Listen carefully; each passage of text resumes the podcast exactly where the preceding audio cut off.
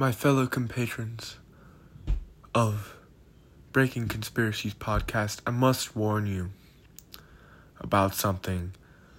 If you ever plan on traveling anywhere in the US, there is a place I mind you to be careful of. It's actually quite famous, but it's not so famously dangerous.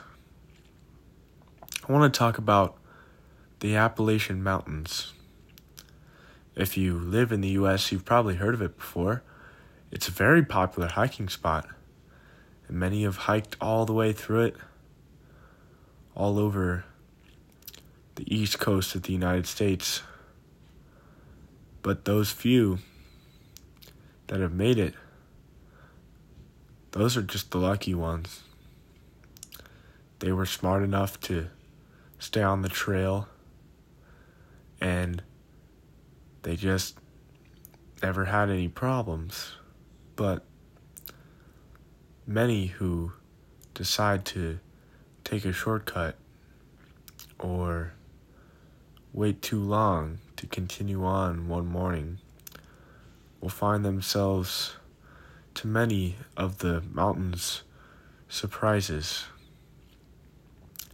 It's believed by most of humanity that the world's last cannibals are in the Pacific. But that's not entirely true. Deep in the Appalachian Mountains, unspeakable horrors take place. There are various tribes of people that have been away from society so long because they've either gotten lost in the woods or they've been there almost as long as anyone has been there. And they've been practicing heinous, sacrificial, and cannibalistic rituals where they not only eat their own kind, but they also often prey among lonely hikers who seek their way through the Appalachian Trail. Now, this, I must say, while it is scary itself, is not the only danger you'll find in the Appalachians because there's something more modern that has happened there as well. Back in the 50s, various remote locations in the Appalachians were used as workstations for nuclear test facilities that we're competing to build the hydrogen bomb back during the Cold War. And many of these facilities, once the bomb was completed, were almost immediately abandoned because of the cannibalistic tribes who were beginning to scare away many of the scientists and people living around these test sites. And since they left in such a hurry, there's a lot of live, potent materials that were left behind. In fact, some readings show that there's so much nuclear material there that some of the animals have began to mutate in the Appalachian Mountains. There are deers that have seemed to find themselves growing large, open mouths like the jaws of sharks.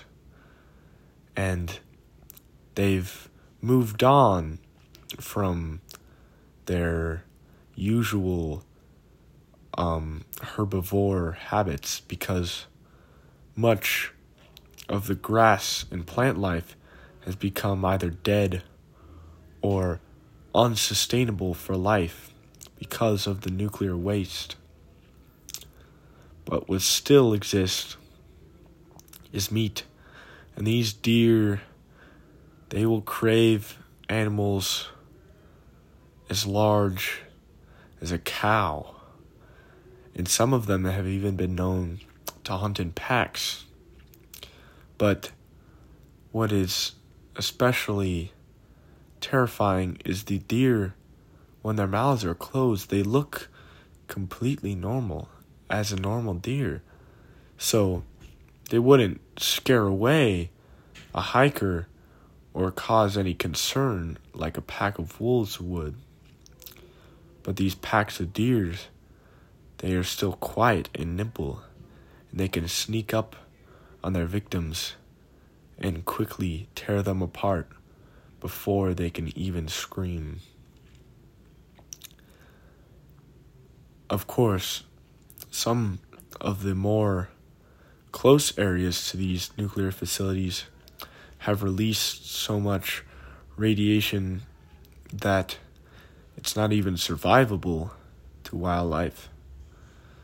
So you could also find yourself stumbling into one of those, and you will probably die a much slower and toxic death than that of which the deers could have provided. What I didn't mention is one more one more type of people you might encounter while these tribes of cannibals are barbaric and ancient and they use old fashioned weapons and they barely know any complicated languages of any sort. There is another group of people, one and one only, that is very specific, that is deep in the heart of the Appalachian Mountains. It is a cult that um, it's unknown exactly what they call themselves, but I refer to the cult as the Appalachian cult because that is where they are found. This cult was started very recently, only back in 1970, when some members of the Charles Manson cult and a group of dangerous escaped convicts met together and moved out into the mountains together to escape the police. Now, uh, at first, they were fugitives, and the cops went out looking for them.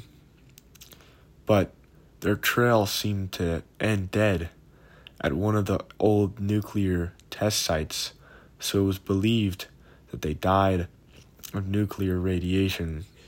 But that's not true. They survived, and they moved on deeper into the mountains and began a cult. There, they've been breeding their dangerous messages and their people and growing into an ever more powerful society. In fact, it's estimated there could be at least a thousand of them living out there right now and it's unknown exactly what they want or what they believe, but it's very clear that they will someday strike because they are angry at the modern world and they are disgusted with how it has turned out. And pretty soon, even though the Illuminati may be temporarily at bay while they struggle with their leadership issues, which I have helped in part. This cult and maybe others could replace the ones we feared most and could be even more terrifying because a lot less is known about them. So I warn you all to please be careful, stay safe. And when you ever plan to travel, make sure to do your research and tune in to Breaking Conspiracies because you never want to miss something that could have just very well saved your life. Good night. I'll see you all next week on Breaking Conspiracies. This was Harry Dugan.